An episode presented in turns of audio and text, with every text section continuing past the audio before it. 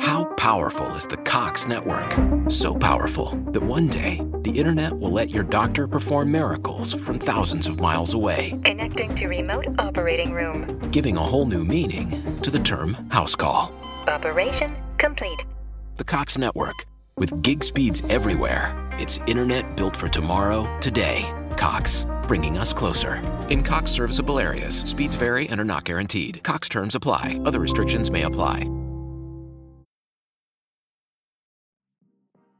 Welcome to the Tea for the Queen podcast, the podcast where we try to keep our sanity in an era of staying woke. We explore current events and issues through the lens of feminism, progressive thought, discussion, peace, and love. My name is Tiara Burns. I am your host, and this is your episode. Black folks leaving the United States is not a new concept, although more of us are aware of it, and it seems as if more people are doing it. I was not able to find numbers about how many people have left the United States, but I know there are a lot of us. I plan to become one of those people. Um, there are some influential black folks who have left the States um, Frederick Douglass, James Baldwin. Audre Lorde, Maya Angelou, James Meredith, so many people um, have left the United States. The list can go on and on. I have with me today Miss Amber Blackmon. She left the United States. She's in South America now and she plans to go to another country. Um, she's right now, she's in Mexico City and she's talking about her experience traveling and also what brought her to leaving the United States. If you're thinking about it, give this a listen and I know you'll enjoy it. See you on the other end.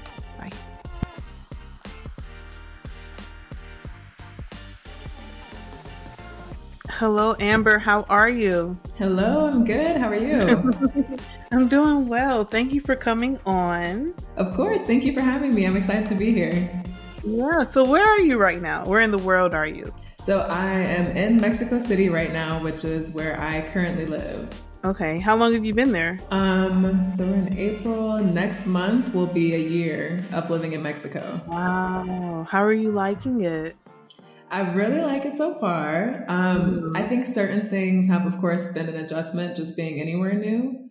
Um, but yeah. I really like being here. Like Mexico City is kind of like a New York in terms of size. So there's always okay. something to do. So how many people are there? You said it's like New York. Yeah, it population wise is actually bigger. So there are, I think, like 22 million people here. Oh wow, that's a lot of folks. Okay, right, right. Yeah. Okay, so I have. I'm going to get into the more details about Mexico City, but before you know, before we get there, I want to ask about your journey as an expat. Do you consider yourself an expat right now? Yes, I do. Tell me what exactly is an expat. So, an expat is someone who is residing outside of their home country. And what's your home country? The U.S. So I'm from Charlotte, North Carolina, originally. Okay, so you've been you've been in Mexico City for about a year. So you moved there in 2021. Is this a decision that you came across during the pandemic? Like what tell me your story, you know, about the decision to move abroad. Okay, so it might be a little long, but it started with in 2015 I studied abroad for the first time. And after living outside of the US, I was just realizing how much freedom I had. I just had a taste of like freedom. I think that's ultimately what it felt like just having space to be myself, um, not solely just being Black, but just being my own individual. Um, and so in 2015, I studied abroad, and then I studied abroad again. I did my master's in 2017 in the UK.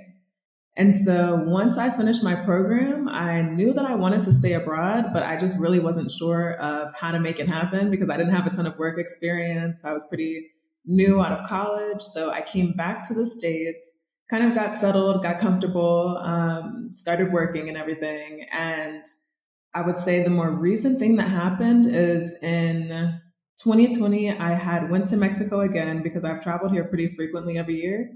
And so I visited and I was like, man, I think now is the time for me to just go ahead and try to take the leap. And so I was, I went in December of 2020 and then I was aiming to leave in December of 2021. But once the insurrection happened, I was like, okay, nah, it's time for me to go. Right, right. I think everything between like leading up from election time to then that happening, that was kind of the last straw for me. So after that, I up my date up to May. And then I was like, okay, it's game time. I was selling everything. It was time to go. That's good. It's so so where did you study in the UK? Um I'm not sure if you know this, but um in 2020 I went to visit my family in the UK and got stuck for 8 months. I will say this, I enjoy the UK. Um I think I can see myself living there. So yeah, I just want to know, you know, what were your thoughts about the UK? Oh, I loved it. So when I had first studied abroad, I was in Spain. So in 2015, I was in Spain. And so, you know, the flights within Europe are pretty cheap. So I was trying to go see and visit everywhere that I could. And so the first time I went to London, I was hooked. I was going like every month after that. So that's how I actually decided I wanted to do the master's program there. But I did it in um, Brighton. So about an hour and a half train ride from London. Yeah, I know where I know where Brighton is. Um, I haven't been there, but I really want to go. So, what was your experience as a Black person in the UK? It, I think there were kind of some different avenues. So, of course, when I'm there, everyone views me as still Black but American. So, people were pretty welcoming. Everyone was nice. I think people thought like my accent at the time was cool. they so, it's so cute, and I'm like, what? right, right. Like what accent? Yeah.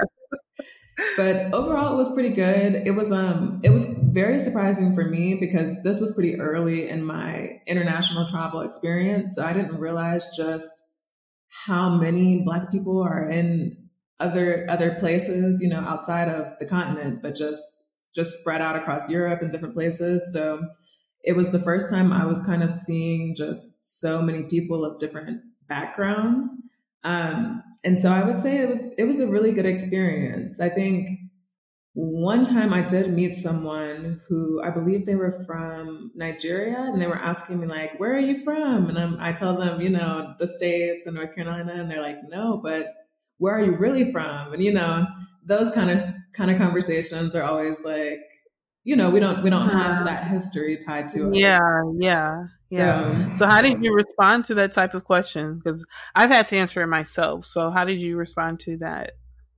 Well, at the time, I just was clear on the fact that, you know, I don't know, due to my history in the US and like what we've gone through there, I simply don't. My my generations, like three, four generations back to my knowledge, are all from North Carolina. So outside of that, I can't trace too much further back. That's, I mean, if you can trace that, we actually might be be related. I don't know if you're familiar with the Geechee people, but that's where my folks are, or my folks are. So we might be cousins. I don't know. Right. Um, cousins. Um, but when when people have asked me that question, um, I always just say, "Oh no, I'm Black American," and then I get kind of indignant about it. And I know some people are like, why you get so upset? And I'm just like, you know, I'm actually, I'm like proud to be Black American. And it's, I like now that I, I did do the ancestry test, so I do know my origin country, but still, I'm just like, you know, people ask where I'm from. I'm like, well, my family's from Alabama and North Carolina. Um, they're like, no, where are you from? I'm like, well, my family's from Alabama and North Carolina, right? And I'm okay with that history. Um, but I think it's fair for you to say, you know, you know that you know you aren't you don't have that information and it doesn't you know it's not a, it's not really a bad thing. I think that's the beautiful thing about being a part of this diaspora is that we are so that we're all so different even though the world doesn't see us that way. So it's it's kind of beautiful. Um so have you been back to the states since you since you left? Yeah um i went back when was it I went back in November. Um, mm-hmm. It ended up being a joint trip because we needed to handle our residency for Mexico, and it was close to Thanksgiving okay. time, so we just kind of okay. extended it to be there for the holidays. Okay, how was that? Was it? Did you have like a reverse culture shock? Oh, every time. yeah, yeah. So every what's time. okay when you when you come back? What is the first thing that always gets you, or is it something different every single time? I think so. There's two major things. Um, for me, again, going back to North Carolina, it's diverse to a certain extent, but it's pretty black and white. Um, and in my opinion, it's pretty, the neighborhoods are kind of segregated in a way also. Um, so I think for me going back, the first thing that I usually notice, like as soon as like before I even leave the airport, is just the energy. Because I think when I come back, the energy is usually very heavy and it seems like a lot of people, of course not everyone, but a lot of the people seem to be generally unhappy compared to when I come to Mexico, people are not just everybody's walking around smiling in your face, but people are friendlier. They speak more. They actually ask you how you're doing. And then I think, um, of course, like I said, being in, in back in predominantly white spaces, I think that is a very different feeling. And it's very shocking coming back after being in a pretty much predominantly Mexican country. Um, yeah, so brown country. Yeah. So, what's the difference between being in a predominantly white space versus a um a Latinx space? Like, what's the difference there? I think being in the space that I'm in right now, it's much more welcoming. I think people actually see the humanity in me aside from just seeing me as a black person who's here. Um, of course, like I said before, I'm, I'm visibly black. I'm always going to be black, and I'm proud of that. But I think when I go to the US, it's almost like like it's like a target on my back. Like it doesn't necessarily feel like people are like as welcoming. It doesn't feel like it just doesn't feel as inclusive. Like even though I'm a foreigner here in Mexico, I don't necessarily feel excluded. I feel like the people in my neighborhood, they always speak. People always ask how we're doing. If I'm walking through the train station and I look confused or something, somebody will stop and be like, Hey, do you need help? I think in contrast, comparing it to the States, it's very, it's much more individualistic unless I'm in like my community of people. Yeah. So, speaking of your community of people, have you been able to build community with other Black expats in Mexico City? Yeah, Mexico City has like a very large Black expat community. Yeah, so even on Sunday, there's um, a new thing that's happening that's called Soul Food Sunday. And it's like a group of people who are meeting up, someone's cooking. I think it's actually two people who are cooking. Um, but there's events and things that happen like multiple times throughout every month. So there's plenty of people to connect with here across like all age ranges. That's good. So you're not completely isolated. That's good. And it's it's funny that you mentioned um, that we t- we're talking about the community because there are so many articles now about black expats leaving the United States. Some of them say that they're leaving to escape racism, and then I saw another article that was saying there's a, a brain brain uh, pardon me a brain drain because so many people who are very smart um, are leaving the states. Do you think that's true?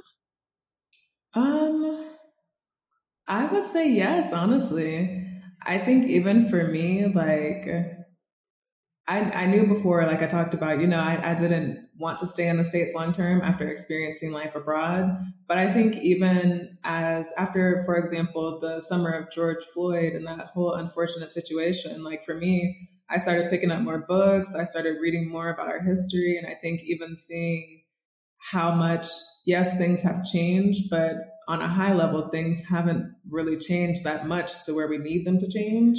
I think even that and seeing how things were continuing to go right now, it just completely, for me personally, it it made it so hard for me to even exist there because I felt like just being in the states and trying to exist was like a daily battle. Let alone I worked in security, so I was working with all white men. I just found it very challenging. And like when I meet other expats who are here in Mexico, or even when I'm traveling, the feeling and the sentiments, it seems to be the same across the board of just kind of being so exhausted of not seeing you know, the necessary changes that we want to see to be able to live comfortably in the US. Yeah. Um, so have you so I kind of feel like when someone leaves the states, you kind of have to go through a um a deconstructive healing process. Is that correct? Did you have to like do that of kind of um like for example, um when my sister and I were in Amsterdam, um she constantly was worried that someone was following us in the store. It's constantly worried that someone was following us in the store. And you know, I'm like, I had to like stop and say, Hey, I don't think that's what's happening here. It's just I feel like we're in this constant um in the States, we're in this constant feeling of being sur- uh, being under surveillance. You know what I mean? Mm-hmm. Definitely. So did, do you do you feel like you had to do like a deconstructive healing after you left this country? I, I would definitely say yes because for me, like even being there, I had so much anxiety. Like that was one of the main reasons that was even like pushing me to leave is because I just constantly felt like I was going to be a target. I felt like, you know, somebody was always going to be trying to target me for something.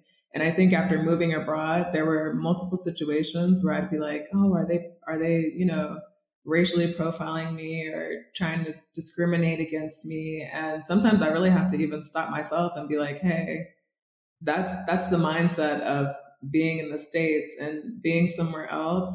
Not to say that you can't be targeted for something, but generally I find that it's often not even racially, racially driven um, so for me, I kind of had to get out of the mindset of that. Even interacting with the police or walking past the police in the States, you know, I would be anxious. I would be expecting them to say something or expecting something to happen. But I think here, um, it's just not the same. a lot of people mind their business, even going past the police. They might say good morning or something. And, you know, for me and having been in the States and feeling all this fear and uncertainty, you know, my mind starts racing. I'm like, oh, are they about to say something else? Are they going to ask me for something? But it literally has never even happened. So I think there's some things, some habits that I had picked up in the States just from, you know, how we as Black people often have to carry ourselves that isn't really needed in other places abroad. So it's like I'm I'm having to learn how to actually let my guard down. Yeah. Yeah. So how are you how are you doing that if you don't mind me asking? I think it's been a little bit of therapy. I've been doing therapy for a while and that's been a good space to like talk about some of the the racial things and some of the things that I was experiencing in the states and how it feels now. And I think just doing a lot of reading, like just learning more about um, our history, I think is very empowering and kind of gives me a little bit of validation in seeing how other people before us have often felt in different situations, especially like reading, for example, James Baldwin, somebody who has left the country and talks about their experiences of being abroad, but still carrying the weight of being Black and the feelings of knowing what's going on back home and whatnot. So I think it's been a mix of just that, reading, learning, therapy, um, even trying to just be more aware of myself overall. I think it's um it's powerful that you mentioned that because when I when I um decided to travel in 2020, I did not expect for a racial uprising to happen. I that came out of nowhere. It was just like wow. Um and while I was abroad, I had like this immense feeling of guilt. Mm-hmm. You know what I mm-hmm. mean? Um I'm not sure if you can relate to that. Have you had that too? Yeah, I think even, yeah even in trying to make the decision to leave, especially when talking to other people, it's sometimes it's kind of like, well, you know, my ancestors built this country. Why would I run away from it? Or, you know, everyone has different different sentiments of what you should be doing in the moment, you know? So I think for me, I definitely had some moments where I was kind of like, well, am I making the right decision? But ultimately, I think I kind of just had to stay true to myself because I know like my peace of mind is more important. I don't think my ancestors or anybody from my past would want me to be stressing out and putting my life and my health on the line for a situation that doesn't really look like, or a place that doesn't really look like it's changing or focused on change. Yeah, um, I'm happy that you say that because um, my sister, she, I, I had to deal with that, and was it my it wasn't my sister. It was somebody I had on a podcast. But she said to me she was you know honestly like as a black woman the ability to rest is a sort of activism. You know what right, i mean? Right. And there are so many um i believe langston hughes left the states for a while.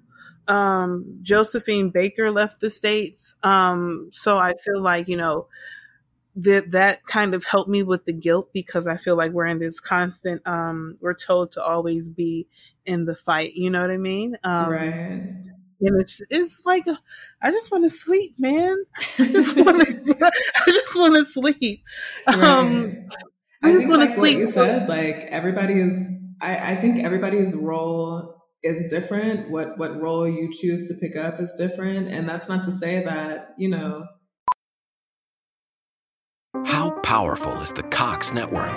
So powerful that one day the internet will let your doctor perform miracles from thousands of miles away. Connecting to remote operating room. Giving a whole new meaning to the term house call. Operation complete. The Cox network. With gig speeds everywhere, it's internet built for tomorrow, today. Cox, bringing us closer. In Cox serviceable areas, speeds vary and are not guaranteed. Cox terms apply, other restrictions may apply. You have to stay in that same place the whole time either. Like I could, you know, if, if, I needed to, or if I felt like I needed to, I could come back and try to get more active in the community or, you know, do, do something, whatever that something may be. But I think with how I was feeling before, me personally, I just needed to get out. I needed space to like breathe, even take in everything that was happening. Because for me, even the insurrection, for example, it was just so, it blew my mind. I couldn't even believe it was happening. And then I'm still expected to show up to work and keep on going through my day as if it, nothing's going on. So I, I know for me, no guilt and everything else, I felt those things, but at the same time, mm-hmm. my desire for peace was just so much stronger. Wow, I love that. I'm probably going to title the episode "My Desire for Peace is So Much Stronger." Um, that's incredible. Um, so, do you have you experienced? Um, will you know? We'll talk about. I wanted to ask you if you've experienced racism or discrimination, and then I want to get into like the fun stuff of your time. So, have you experienced any type of discrimination while in Mexico City? Um. So uh, maybe in stores, I would say once or twice I've been in a store and the person is just following, the security person is following me around the whole time to the point of like, if I'm in an aisle, they're standing at the aisle, staring at me, watching what I'm doing, what I'm picking up, what I'm touching. Outside of that, I can't say there's anything too major that has happened. Definitely nothing in, in comparison of the scale in the US. I think at most people stare um, people have a lot of questions, but I think even the staring is more of sheer curiosity than it is of like hate or not being wanted or welcomed here. That's um that's good. So it hasn't been too bad for you. I'm I'm happy to hear that. Um so also have you what about learning languages? So before, are you native a native Spanish speaker? Do you have you been speaking no. your life? okay, okay, okay. No. Um, so I had started studying, well, I've always studied throughout grade school because, you know, we had to pick a, I don't know if it was the same for you, but in my school yeah, in North Carolina, we had to pick one, right? Yeah. So I had started with Spanish and pretty much continued with it through college and then I minored in it. And then when I studied abroad, I studied in Spain. So that was kind of when I got the immersion part of it and got to learn wow. like firsthand on the ground. So I knew Spanish wow, before I moved to Mexico. I wouldn't say I'm fluent, but maybe like a intermediate level. Okay, so you're Spanish, so you learned kind of like the European Spanish. Was that hard for you to like because I've heard people from Spain speak Spanish, and it is very different right, than right. the Spanish spoken in Mexico. So how was how was that trying to differentiate between the different like dialects? So I think it it made it easier living in Spain first because I feel like the accent and they speak a little bit to me more with their tongue. So I think um, it was a little bit more challenging. Like when I first went there, I felt like I didn't even know Spanish. I was like, oh my gosh, it was kind of like relearning all over again. But since it was a little bit more difficult, I feel like now that I'm here in Mexico, to me, it sounds easier because it sounds more familiar to what I was learning in school. Okay. That yeah, that's um that's good. So it kind of just brought you back to like the original like dialect and accent that you were learning. Right, right. After having so, some practice too. Right, right. So what do you do what do you do now like professionally? Everyone wants to know like what do black expats do? I don't know if you're a digital nomad or mm-hmm. what do you do? Yeah, so I do a couple of things right now. So I am an expat coach. So I help other women who are tired and burnt out of the US start to get their plans together, get everything in order to build a life abroad. And then I am also, I do freelance writing here and there. Um, the last pieces that I did were towards the end of last year for Insider. So I wrote about just my time in Mexico and how my transition has been. Um, but I do those two things. And then I also teach English sometimes online. So I have my hands kind of in like multiple different multiple things. pots. Yeah. I may need your help because um I'm in grad school now. And once I finish, it's sayonara. I gotta Right. get, get out of here. I'm ready. I'm ready to go. Yes. So, um, what are some things that you wish you would have known before um, moving abroad? Um, ooh, that's a good one.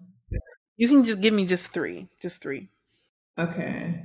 So I think one thing that I wish I knew before making the leap would be uh, kind of to not let the the weight of others' opinions get to you because I think especially coming from the US, it's not always super common to meet people who have traveled internationally. So I think when you start sharing your plans with people of what you want to do and where you want to go, some people think it's kind of like a crazy idea or well, why would you go to Mexico? What's over there for you? You know, there I think people, you know, sometimes will always have something to say.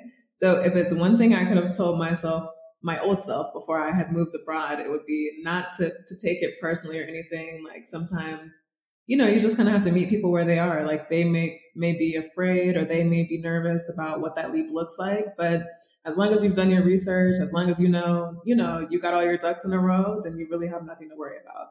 So I think that would be the first thing. Um, second thing, hmm.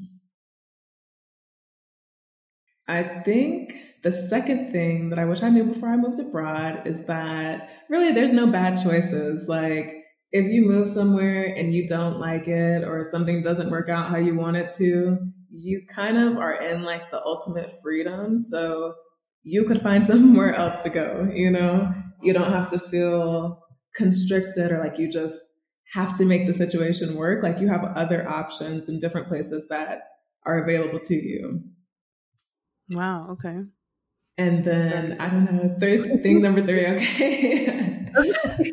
um what I wish I would have known. I would say so this time around I got it right because I was prepared. But the other times that I moved abroad, I would say I wish I would have known the importance of budgeting because it's so easy to move abroad and just think to yourself like, oh well, if I have five thousand dollars, that's enough, or if I have ten thousand, however much. Sometimes it's kind of just like a blanket number that people often will put on it. I think having a budget would have helped me so much more in the beginning, and I probably could have extended my time abroad and not had to come home if I knew the importance of actually saving my money and accounting for where my money was going. Because I think, especially when you move to a new place, it can be so exciting. Everything's new. So you want to do this, you want to go there, fly here. It's so easy to just be blowing money and not even realizing how much of your money you're actually blowing through so quickly. So having a budget, I would say that's probably like the number one thing that I wish I would have known before. Okay. So, what pitfalls did you like encounter due to the lack of a budget? So certain things, like for example, um, traveling a lot. So I would be taking a lot of trips, and I wouldn't really account for how much the trip was, how much money I needed for each trip. I would just kind of go and just be living my best life, spending and not actually thinking about, um, you know, setting limits for myself so that I could make it long term and sustainable. So like right now, that is a huge part of what I teach other women how to do is how to make your move sustainable so that you can actually live abroad long term and not be blowing through money, just making sure your ducks are in a row financially. And then certain things like just even being more financially aware with like using debit cards. Like, for example, at the time, I didn't know every time I was taking money out of the ATM I'm getting hit with a $5 fee from my bank. I'm getting hit with conversions. I'm getting hit with another fee from the ATM. So it adds up. It sounds like a small fee, like, oh, seven or eight dollars here. But when you're using the currency of another country, you're constantly taking money out of the ATM. So those fees quickly add up. Yeah, I, I had to learn that really the hard way when I was in the UK because I'm not sure if you know this, but the value of the pound is much higher than right, the dollar. Right. It was so I think down. it's beating me up. Okay, and those the fees for conversion, everything. It was so much I had to like move like my PayPal account to being in pounds so that like my money would come from the PayPal account and I wouldn't have to pay those fees because the con you know the conversion hits you and uh the what do you call it taxes not taxes they didn't, it didn't hit me that bad but the conversion is what really got me because I would look at the number and say oh it's only one pound. I saw that one and I wasn't thinking about the extra 25 cents that's on there you know? Um, so it it just kind of, kind of hits you. Um, so you've been. So where else have you been to in Mexico? Um, so I'm in Mexico City, and when I first moved to Mexico, I had actually moved to Merida. Um, it's maybe like two and a half hours, three hours from Cancun.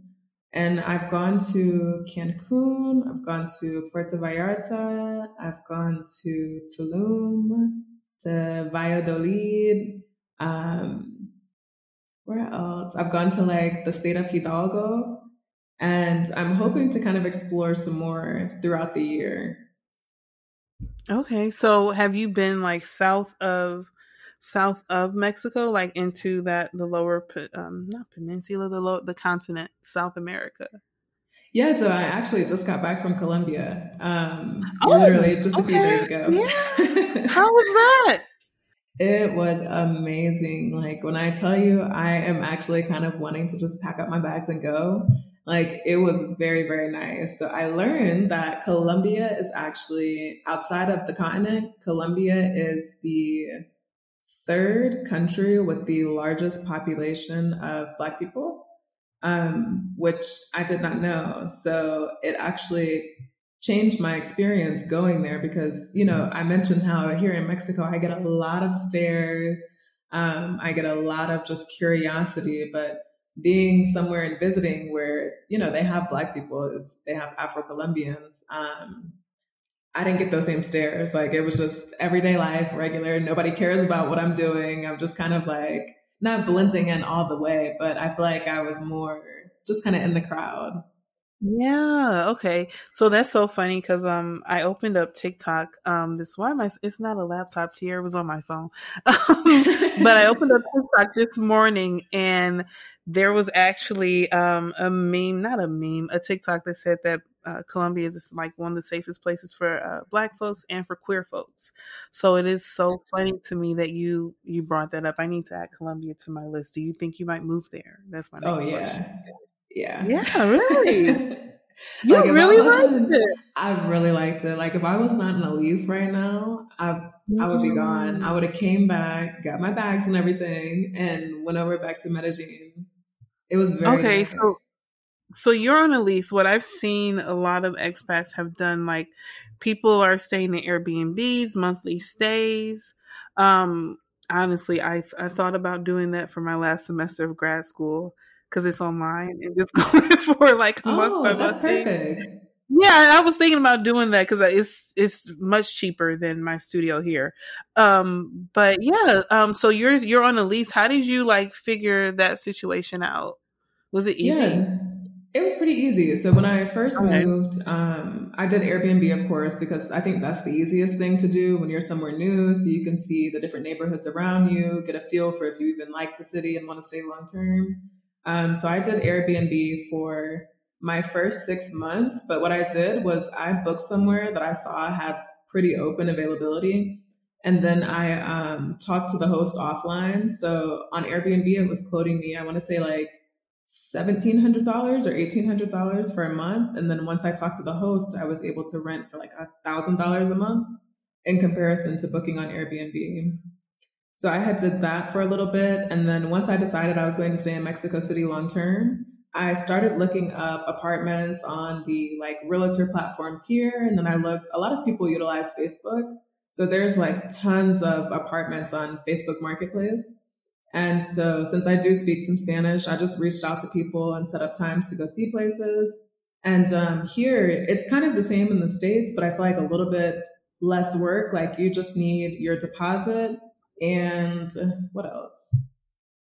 As a foreigner, you need, um, it's essentially like a guarantor, but you can do it through like an attorney's office. So it's called a Poliza, and it's just a document that helps protect the owner of the property and yourself in the event that something happens. So you just did that, and then that's how you got your place. That's it. Oh, that sounds very simple. yeah, it was really straightforward. Yeah, it seems better than the process in the states. They want everything but your um, birth certificate in the right. United States. I mean, of course, here I did still have to show like um, bank statements just so they could see yeah. that I had some income coming in, but it wasn't anything crazy. I mean, I showed bank statements. I got the Poliza, um, which was maybe like, oh, I don't want to tell you wrong. I had to pay for it, but it wasn't anything like astronomical, like maybe a hundred dollars. Um, and then from there, I got my keys. It was very simple.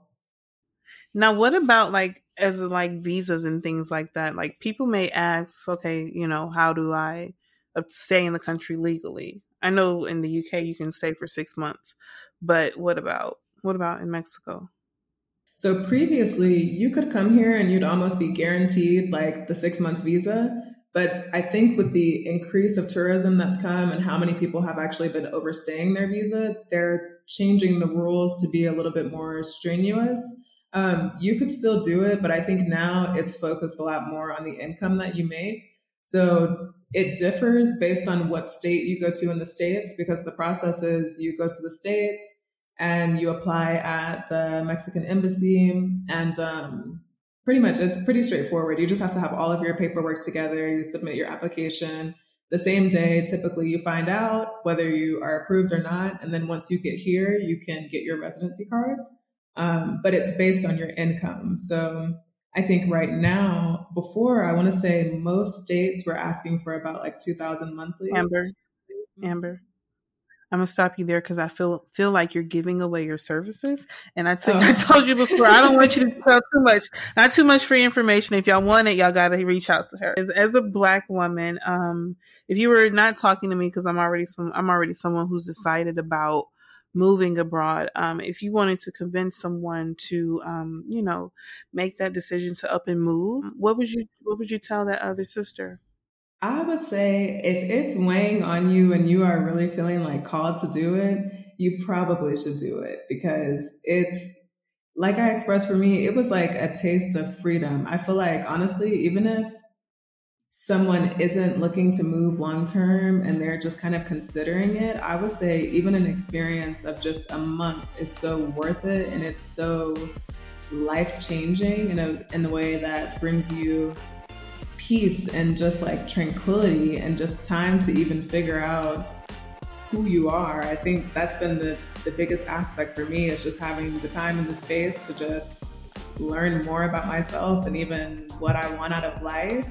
So I would say if you are thinking about doing it, it's totally worth it and you absolutely should for the fact that it'll probably help your health physically, it'll help your mental health, it will elevate your happiness. like there, I don't think there's anything truly, of course, there's bad things that happen anywhere, but I don't think there's anything that's truly negative that would be like, oh, you shouldn't do it because of this. Like you absolutely should do it at least once in your life. Yeah. Okay. Well, uh, we we're we're at our time now. So tell us where we can find you on the interwebs. So my website is thedreamerslens.com and you can find me on YouTube, Instagram, TikTok with the same handle, The Dreamers Lens. Okay. Y'all check her out and you can get all that uh, information that I would not allow her to give for free when you reach out to her. Thank you guys so much for listening. Remember to give us a five star rating on Apple Podcasts and check out Amber at The Dreamer's Lens on all social media across the board. I hope you take some inspiration from today and either make a plan to travel, explore it, or um, reach out to her if you want to find out more information. Remember to contact us at contactteaforthequeen at gmail.com or visit the website teaforthequeen.com. Have a beautiful day.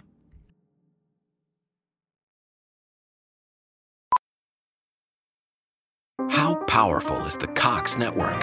So powerful that one day the internet will let your doctor perform miracles from thousands of miles away, Connecting to remote operating room. giving a whole new meaning to the term house call. Operation complete. The Cox network, with gig speeds everywhere, it's internet built for tomorrow, today. Cox, bringing us closer. In Cox serviceable areas, speeds vary and are not guaranteed. Cox terms apply, other restrictions may apply. Bread aisle, are you ready to rock? Dave's Killer Bread is the country's number one organic bread for a reason. Always delivering killer taste, killer texture, and killer nutrition. This isn't bread, this is bread amplified.